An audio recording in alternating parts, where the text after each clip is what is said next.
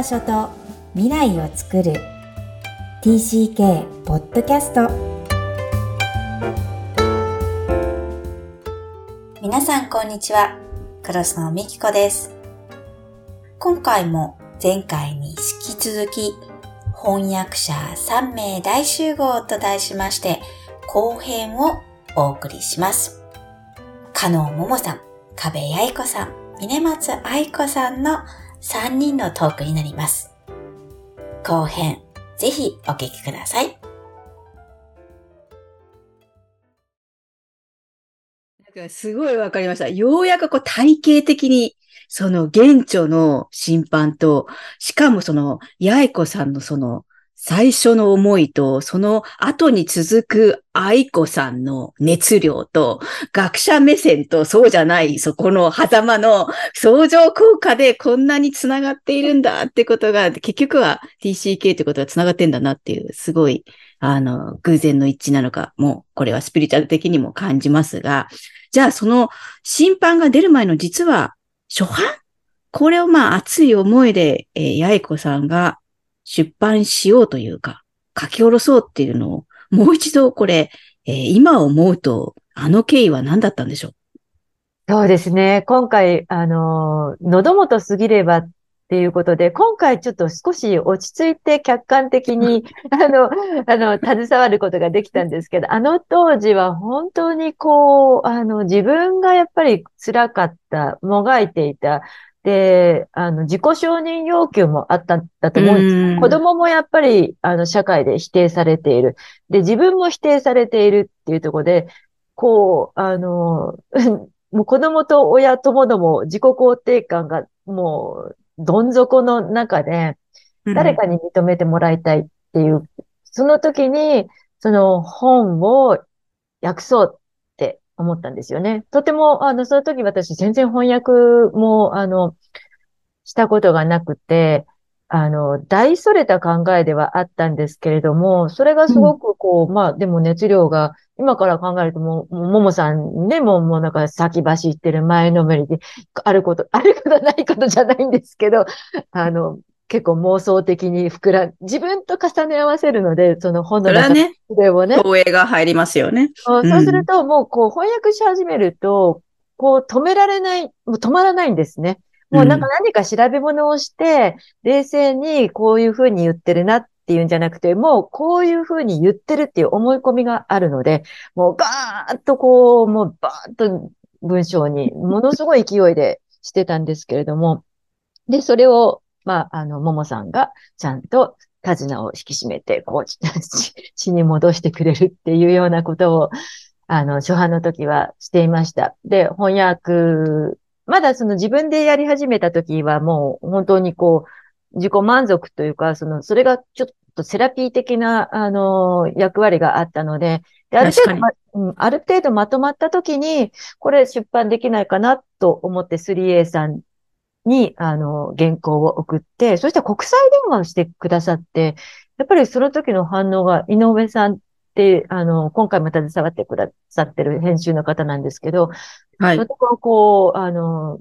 やっぱり心を打たれたというか、で、これを日本語版として出版の方向でやっていきたいのでっていうふうなことを言われてからは、こう、あ、じゃあちょっと現著者のルースに連絡取って質問したりしなきゃっで、連絡を取って、そこからももさんにつながって、で、ももさんが、えっ、ー、と、関わってきてくださって、もうそこからは共同作業で、あの、初版を仕上げました。はい、ということは、今お聞きすると、もう最初に、もうももさんはルースを知っているから、その後から八重子さんが連絡、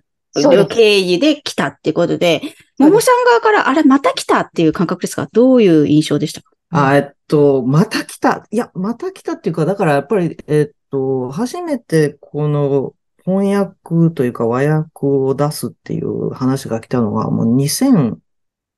年ぐらいでしたか結構前ですよね。時間かかったので。だから私ももうすでにその時は日本の大学を辞めて、もうカナダに戻ってて、なるほど。そのサードカルチャーキッズとか帰国子女に関してのあの、なんていうのかな、その研究っていうのがちょっとこう頓挫していたというか、別のことを、別の方向に私行ってたんですね。で、まあカナダに帰ってきて、どっちかっていうと、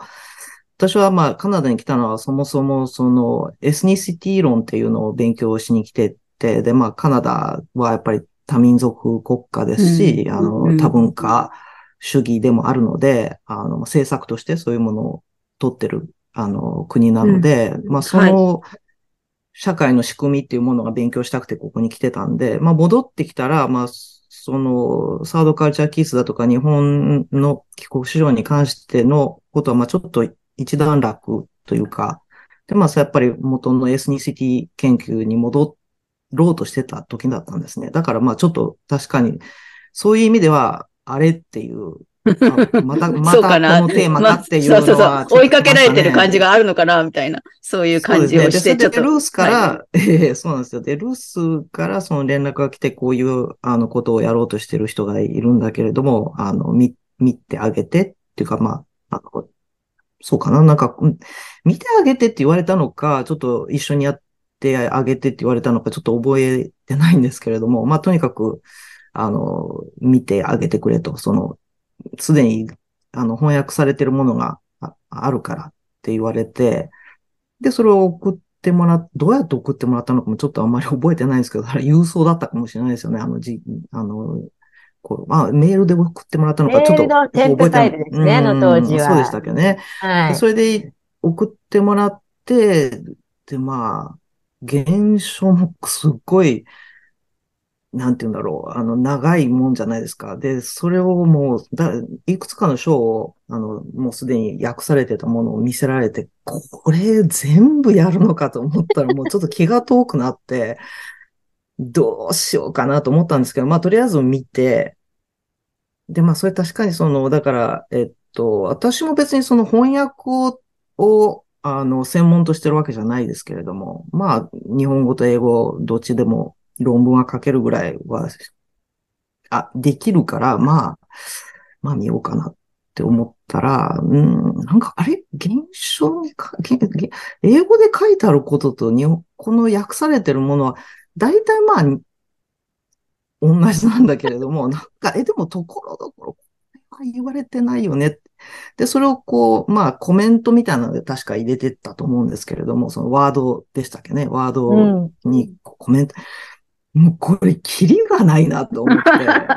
どうしよう。だから、どうやったら一番効率が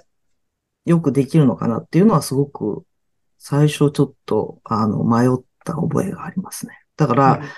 彼女が訳したものを全部私が後から追っていくのが一番いいのか、一緒にやるのがいいのか。でもあの頃ってそのそんなに今ほどはその通信技術っていうのが発達してなかったから、結局は同時にやるってことができないですよね。あっちから送られてきたものをこっちが見て、で、二人で何かを、あの、スカイプかなんか、え、何でう？んススカイプでさえもなかったですよ。もうメールないですね。のやり取りもうメール。のやり取りだけで。もうだから、うんももさんからメール送られてきて、おもう開くときドキドキです。そうそう、それをね、あの、収録させていただきました。厳しかった。ドキドキするんだって。すごい厳しかったから。すごいです。あの、なんだろう、その、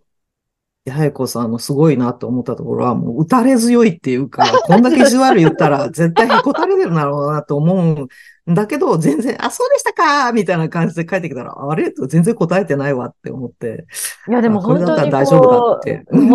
育ててし、育てていただいたっていうか、もうトレーニング、うん私にとってはもう本当にトレーニングになったので、もう本当にビシビもシでしたよね。う、もうビシビシ、はい。ビシビシ。いただ、もう愛の無知をありがたく頂戴いたしました。うんでも本当に全然、うん、全然こう、へこたれないっていうか、すごいなって思いました。ただ結構きついこと書いてたと思うんです。こんなこと書いてありません。で、途中でパタッもう一回、もう一と、回読んで、よく、あの、で、そう、もうもう一回読んでくださいって言うんですよ。そうそうそう。だからもう、これ直してたら、キリがない。うんっていうか、これもう一回読んでここんなにやり直間違ってるから、そうそうそう。私が一時一句やったって、これもうう全然間に合わないと思って。やり直し、やり直しもう。一回このパラグラフ読んでって、その、なん、どこにそんなこと書いてあるの？みたいなことをバーンって返して、ああ、そうそうそういう覚え確かにドキドキありますすごいですね。これ、い八重子さんの収録と同じことを、お二人の会話で聞くと私超幸せです、このポッドキャストやってて。そうだろうなと思ったけど、ももさんの側のコメントがなかったので、確証がなかったじゃないですか。うん。うんでも、ももさんもそう思ってらっしゃったんだっていうのが。まあでもこれだけ厳しいとやっぱり人は成長しますよね。いやー、でもこれ、大学院生を指導するよりも厳しいと思いますよ、これ。あ聞いてると。うん。うんでも、ももさんに聞いたらやっぱりせ人は成長すると思います。これ DCK のママだからやっていけるのから、すごいですね。本当に嬉しいです。そこを耐えられるというか、それを超えてくれる八重子さんがいたから、私がこの本読んで手を取って涙するわけですよね。で、それが他にもいっぱいいるわけですよ。だから、あのビシビシを乗り越える八重子さんには本当感謝しています。はい。そうやって初版が出た上で、えー、かつ、えー待望の今回審判になっているんですが、この、えー翻訳時エピソードもお願いします。愛子さんどうですか？はい。あ、もうさっきからちょっと一人で笑いが止まらなくて、マイクをミュートにせざるを得なかったんですが。あの、まあ、でも初版はもうそういう、初版でそういうことがあったので、えっと、改訂版は、まあ、いよいよやるっていうことになって、最初の打ち合わせで、まあ、当時もコロナだったので、本当に全部ズームで打ち合わせだったんですが、最初に、あの、お話をしたときに、えっと、とにかくももさんに、えっと、下役を私がまず最初にやって、で、その後、私の下役を八重子さんがリライトして、で、次にももさんが、まあ、両方を見ながら、すり合わせていく。で、まあ、うん3人でもう一回打ち合わせして、最終形を決めるという形でずっとやってきたんですが、まあ、最初に言われたのが、その、下役はとにかく直訳でお願いしますって言われたんですよ。で、なので、え、直訳で本当にいいんですかっていうふうに確認したときももう直訳でもって言われたので、もう私は本当機械翻訳並みに最初直訳していたんですが、でもそれも、まあ結局多分全部やるの2年以上かかってますよね。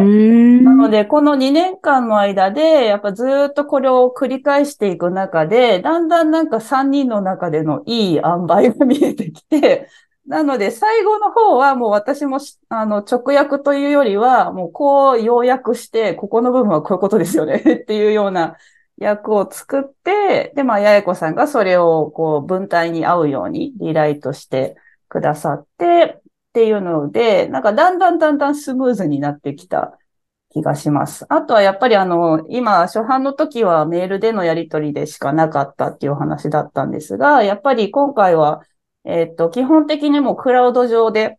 うんドライブ上で全部作業をして、で、なのでお互いコメントするのももう即見れるし、そこに対してすぐレスポンスもできるし、で、最終的には毎回 Zoom で3人で集まって、その作った文章を見ながら、ああでもない、こうでもないと話して、こう、同時作業ができるっていうのが、結構、またまにあの、八重子さんもアメリカにいらしたりしても、さ3人とも違う国にいるのに、なんかこう、同時に作業ができたっていうのはすごく大きかったんじゃないかなと思います。うーんそれに付け加えること何かありますか、お二人は。全然この歴史が違うんですけど、その初版があるからこそうんうん進化している。しかもデジタル化が入った翻訳ですよね。はい。うん。いかがでしょう？なんか、私はだけど、また、それ、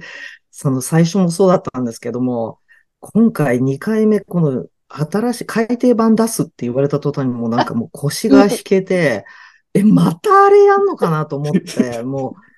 冗談じゃないよって思ったんですよ。もう正直なところは。でも、多分、えっと、再、え、なんだろう、この、大、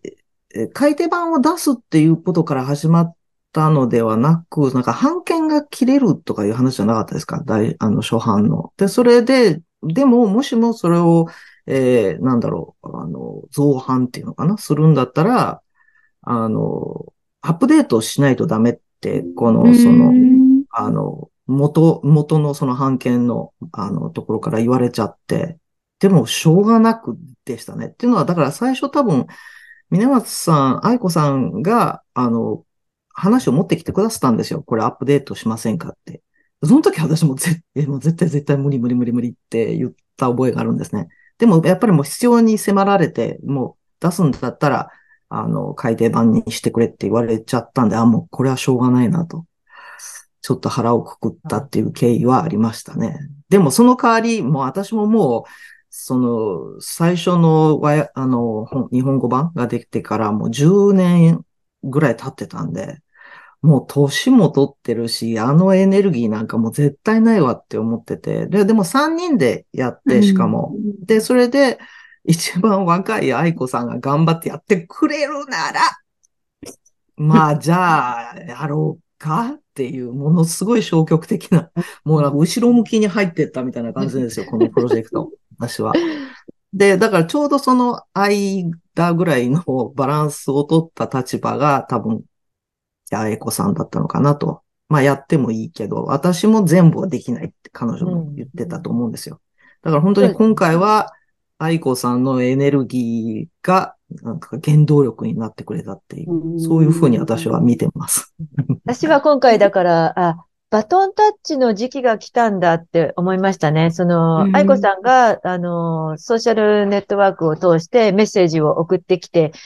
会いたいんですって言われて、その、新しいバージョンは出ないんですか？お手伝いさせてくださいってもう、このメッセージからして、こう、熱いんですよね。で、会った時に、ああ、なんか私もそういう熱い時期があったと思って、それで、あの、もう、お手伝いさせてくださいって言って、で、わかりました。あの、じゃあ、編集部、出版社と、ももさんに連絡取ります。でも、ももさんきっと、いやーって後ろ向きだと思う。でも私、ももさんの、あの、性格ももう、あの、存じ上げてるので、絶対に、でも私、うんって言わせてみせると思って、おー、すごいかっこいい はい。すごいもうむ、最初のあれじゃないですか、ももさんから愛子さんへのメッセージも、いや、ちょっと無理じゃないですか、みたいな感じじゃなかったですか？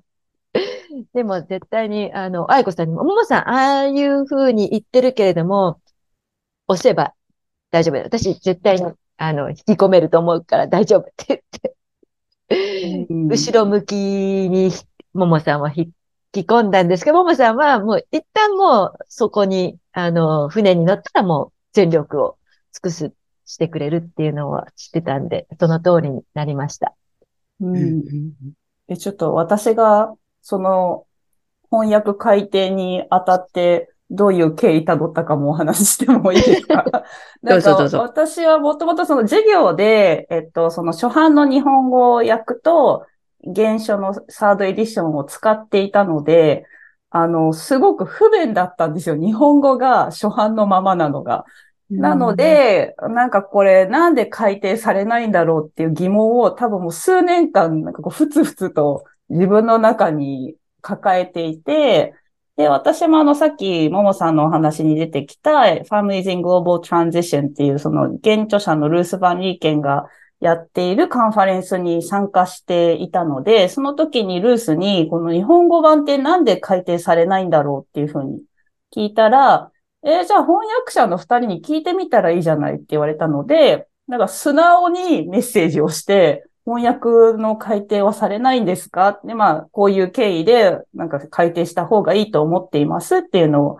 あの、お話しして、で、それで八重子さんと会って、で、なんかこう、じゃあちょっと掛け持ってみますみたいに言ってくださったんですけど、その後に、確かそのももさんと、あと確か 3A の方からも、なんか、いやー、もうちょっと難しいと思うみたいなお返事をいただいて、でなので私の中で一回それで終わってたんですよ。で、あー、そっか、うん難しいのかって、なんか結構納得していたら、なんか気づいたら半年後くらいに八重子さんから突然メールが来て、なんか改訂することになりました。やりませんか？みたいな。てか、やるなら改訂します。みたいな感じで言われて、え？みたいな。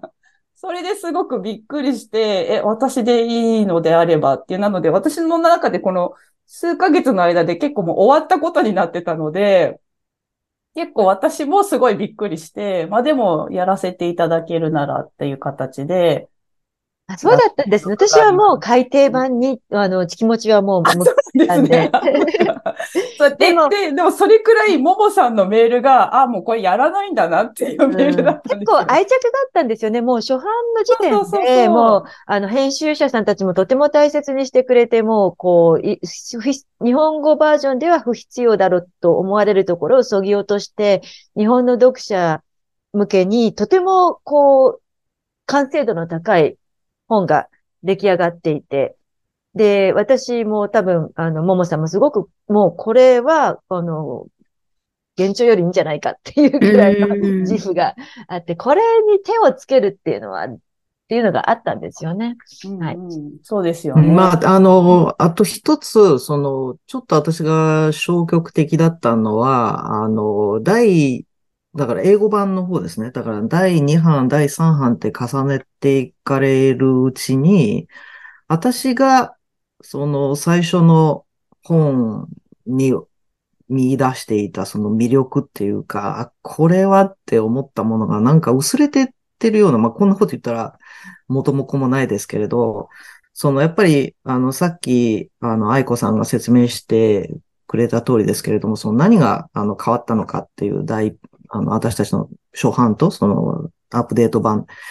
その、サードカルチャーキッズじゃなく、だけじゃなくて、あの、うんもうちょっと広げて、えーいろんなその多文化、多民族、そういったものの中で、環境の中で育っていく子供っていうのをどういうふうに扱うべきかっていうのをルースたちがいろんなところで講演してるうちに、こう気がついたっていう、まあ彼女のそういった率直な気持ちから出てるんでしょうけれども、あの、サードカルチャーキッズっていうのは、その親のあの、仕事の関係で国際移動をする子供たちっていう、まあ、そういう、そういう定義なんですけれどもね。そうじゃなくて、まあ、いわゆるその日本でいうところの国際結婚した子供うん。の、あの、国際結婚をした親を持つ、その子供も、その、まあ、どうなるんだ、このケースはどうなるんだとか、移民だとか難民だとか、あるいは、あの、日本に行ってるんだけど、インターナショナルスクールに行ってる子だとか、とか、まあ、いろんな、こう、ケースがあるわけじゃないですか。考え出したら。で、そういう人たちのことを、そのクロスカルチャーキッズって呼んで、で、その中の一つとして、サードカルチャーキッズを、こう、捉えようっていう、まあそういう動きを、あの、リアルタイムでまとも、彼女が言ってることから聞いてたんで、うん。でも私にしてみたら、せっかくあなたたちの書いたそのサードカルチャーキッズっていう本は、その非常にその特殊なカテゴリーの子供たちのことを言ってて、その子供たちにとってすごく大きな問題うん。なのに、え、他の人もこんなんだよとか、うんこの人もこんなのもあるよって言われたら、なんか自分たちのことが、こう、非常にこう、取るに足らないことっていうふうに思われてる、思うように取るんじゃないかなって、私なんかはまあ当事者としてちょっとそう思っちゃうわけですよ。うん。他にもこんなのがあるよ。だからあなたたちは、まあ、あの、特別な体験をしたけれども、似たようなことをや、やって苦労してる人なんていくらでもいるよって言われたら、うんまあまあそうだけど、みたいになるじゃないですか。だからちょっとその辺が、どんどん話が広がっていって、うんエッセンスがよ、なんかこう失われていってるような危機感は私はすごくあったんですね。だから第3版になったらそれがより一層感じられて、これをどう、せっかく初版でこう綺麗にまとまったものをぶち壊してもう一回これをアップデートするのはできるかなっていう、そこがちょっと怖かったんですね、私は。うん。だからまあそれですちょっと消極的だったっていうのもあります、正直。うんでも結果的に言うと、この第3版も、あの、新しい日本語の審判まあ審判も、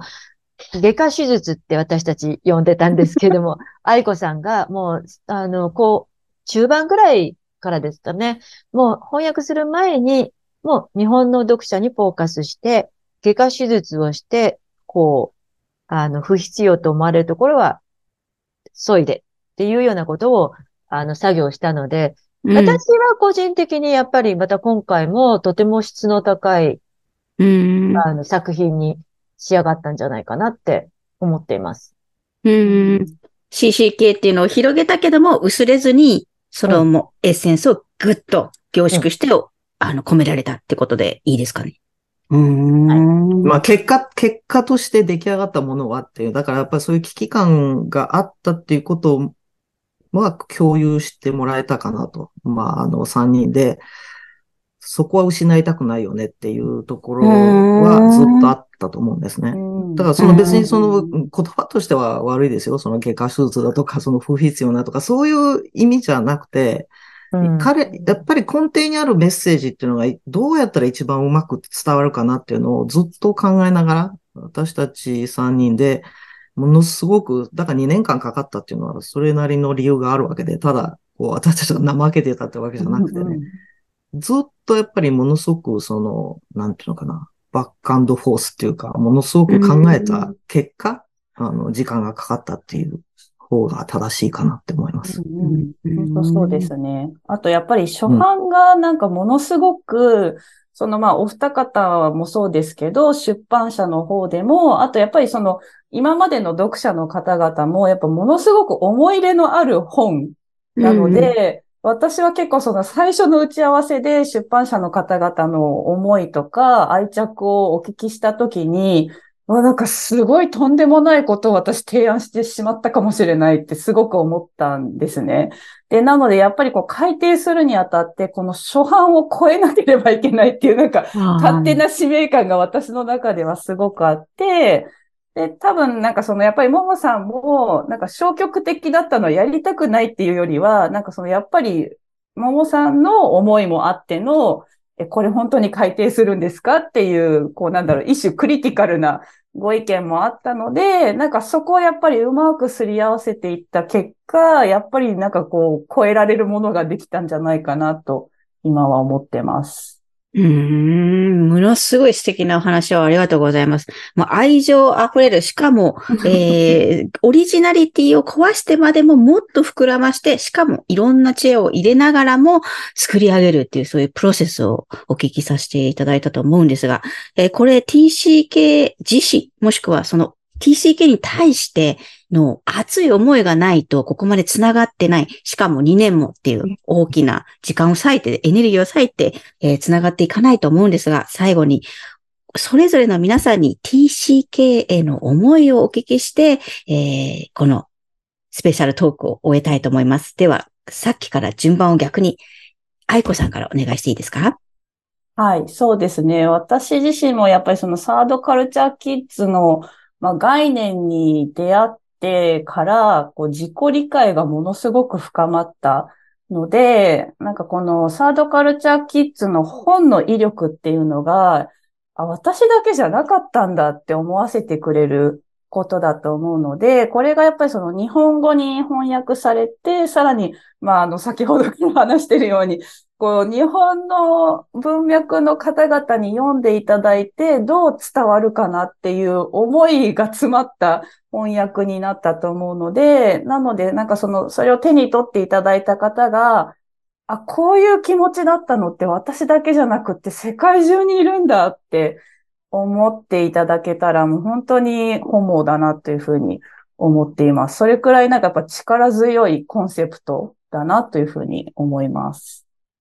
はい、力強いコンセプト。本当その通りですね。ぜひ、皆さん手に取っていただきたいんですが、では、やいこさんにもお願いします。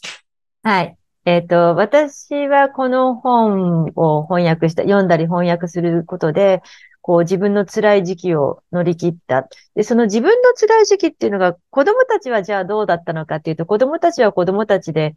この本を読んでたわけじゃないんですけれども、こう、アイデンティティ揺らぎから、結局その、長男に至っては最終的にアメリカに帰って、アメリカの国籍を取って、アメリカ人になるという結論があるわけなんですけれども、それぞれがこう、節目、クロージャーっていうか、私もちょっと一つの、あの、節目で次の段階に行ったかなって思っているので、まだそういう、こう、段階に、ステップに行ってない人がこの本を手に取ることで、それの手助けに、あの、なればいいかなって思います。はうい。ーんこれからのね、TCK もしくは CCK にも、えー自分の人生のために利用してほしいっていうことですよね。はい。ありがとうございます。では最後に、ももさん、お願いします。えっと、まあ、さっきそのコラムを書かせていただいたっていう話だったんですけれども、あの、まあ、そこにうん、まあ結局は繋がるんですけれども、その帰国子女っていうものと、そのサードカルチャーキッズがどう違うのかっていうところが私にしてみたら、まあ本当にもう目から鱗みたいな感じで、えーやっぱりその帰国子女、あまあ私自身は自分のことをサードカルチャーキッズって思うのかって言われると、もう出会った時点でかなりもう自分は年を重ねていたので、今更じゃあ帰国子女だったものがサードカルチャーキッズっていう風に変わるのかって言われると、ちょっとそこは自信ないんですね。未だに自分のことをサードカルチャーキッズって呼ぶのか、元帰国子女というか帰国子女の走りと呼ぶのかっていうのを聞かれると、まあどっちかっていうと帰国子女って思ってるんですけれど、でもその、このサードカルチャーキッズっていうコンセプト、概念に出会ったおかげで、やっぱりものすごくこう視野が広がったっていうか、自分自身がやっぱりすごくそのサードカ、えっと、帰国子女っていうものに対して偏った見方をしてたなっていうのをすごくこう、まあ反省させられた、あの、きっかけだったんですね。あの、なんだろう、自分はすごくその帰国子女っていうものが偏ったイメージを持ってるっていうふうに日本では、あの、ステレオタイプ化されてるっていうことをすごく批判的に見てたんですけれども、実は、まあ何のことはない。自分もすごくこう、ある意味、別のステレオタイプにとらわれてたんだなっていうことに気がついて、で、まあ一つは、例えばその日本人学校に、海外で日本人学校に通っていた子っていうのは、私の中では私みたいに現地校にずっと通っていた、あの、まあ、経験を持つ人とは違うっていうふうに思ってたんですね。でも、じゃあそしたら、長年その、まあ、アジア圏とかで、その日本人学校にずっと通ってたけれども、その子たちっていうのは何の影響も受けてないのかって、あの、うんいうことになると、うんそうじゃないっていうことに気がつかせてくれたのが、そのサードカルチャーキッズなんですよね。まあだから、うんいわばそのアメリカ人だったり、カナダ人だったり、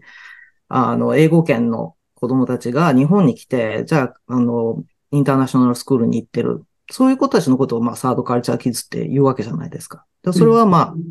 ある意味日本人が日本人学校に行ってるのと同じことですよね。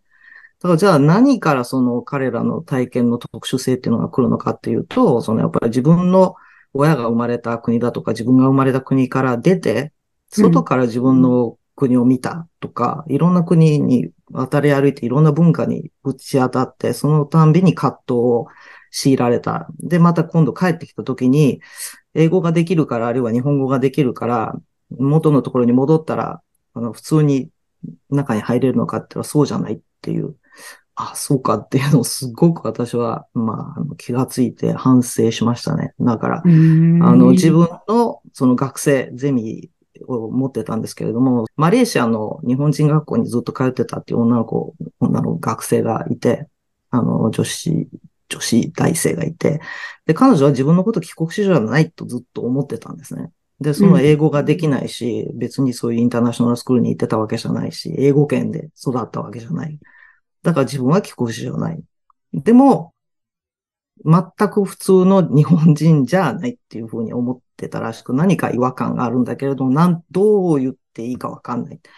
なぜそういう違和感を持つのかがわからないって思ってた子がいて、で、そして私はそのサードカルチャーキッズっていうね、その概念があるんだよって説明したら、ああ、これが私だっていうふうに彼女が気がついて、で、それを、まあ、元に自分の卒業、卒業論文を書いたんですね。だから私はもしもそのサードカルチャーキッズっていう本に出会ってなかったら、多分この学生のことは多分指導できてない。自分も彼女の体験を理解できてなかったなっていうのがあったんで、私にとってはものすごいターニングポイントだったんですよね。うん。だからやっぱりその帰国子女とサードカルチャーキッズっていうのは同じっていうか全く同じではないんですけれども、まあそれはコラムを読んでいただいて、あの、ということなんですけれども、あの、まあ、絶対にあの知っておいて損はない、あの、概念だと思うんですね。うん。だからまあ、そういう意味では私にとっては本当に思い出深いというか、まあ人生が変わった概念。はい。ありがとうございます。すごい深い深い深いコメントをご3人にいただいたんですが、えー今お聞きして私が率直に思うのは、皆さん全員がっていうか、まあ私も含めてですけど、アイデンティティにものすごい興味を持っている人たちの集まりなんだなっていうことは間違いない。つまり、この本をヒットする人って結局アイデンティティ、自分であれ、人であれ、子供であれ、まあ投影も含めて、何なのかっていうのを永久に考え続ける重いテーマであり、とても大事なテーマなのかなと思っています。えーこの審判、えー6月末に、えー出されるんですよね。書店に並ぶ。もしくはネットでもこれ買えますかね？はい。えっと、Amazon Japan でもうすでに予約注文も始まっています。あと 3A ネットワークさんのウェブサイトに行くと他のオンライン書店でも、えーつながっていますので、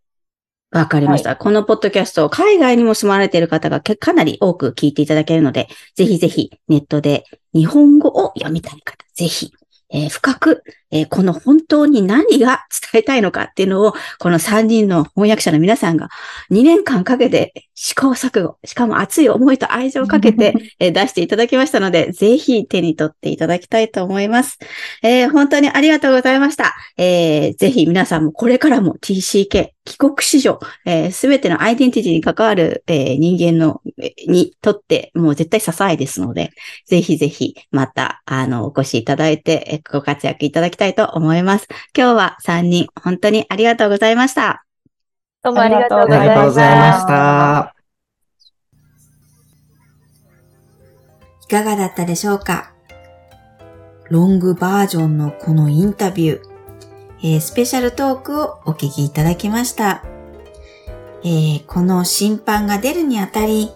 本当に何を伝えたいのか、え3名の皆様が2年かけて熱い思いで、えー出版された TCK の審判です。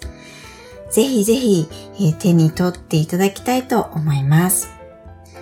えこのインタビュー中ナビゲーターをするつもりが、本当に私自身も感極まったのが、すごく早口で喋っているのを後から聞いて、えーなんだかなと思っていますが、それほど興奮するインタビューでした。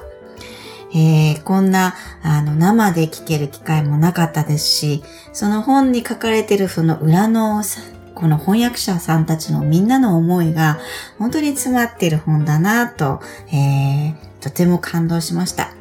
私自身も、あの、一番最初の本、えー最初にお二人が出された、えー本を、日本語版を手に取り、えー本当自分のことが書かれているんだなと、えー涙したのを、えーこの間のことのように思い出します。ぜひぜひ、えー改訂されてパワーアップされた本を皆様も、えー読んでいただければ、えー TCK のより深い、えー理解につながると思って、えーお勧めいたします。TCK ポッドキャスト、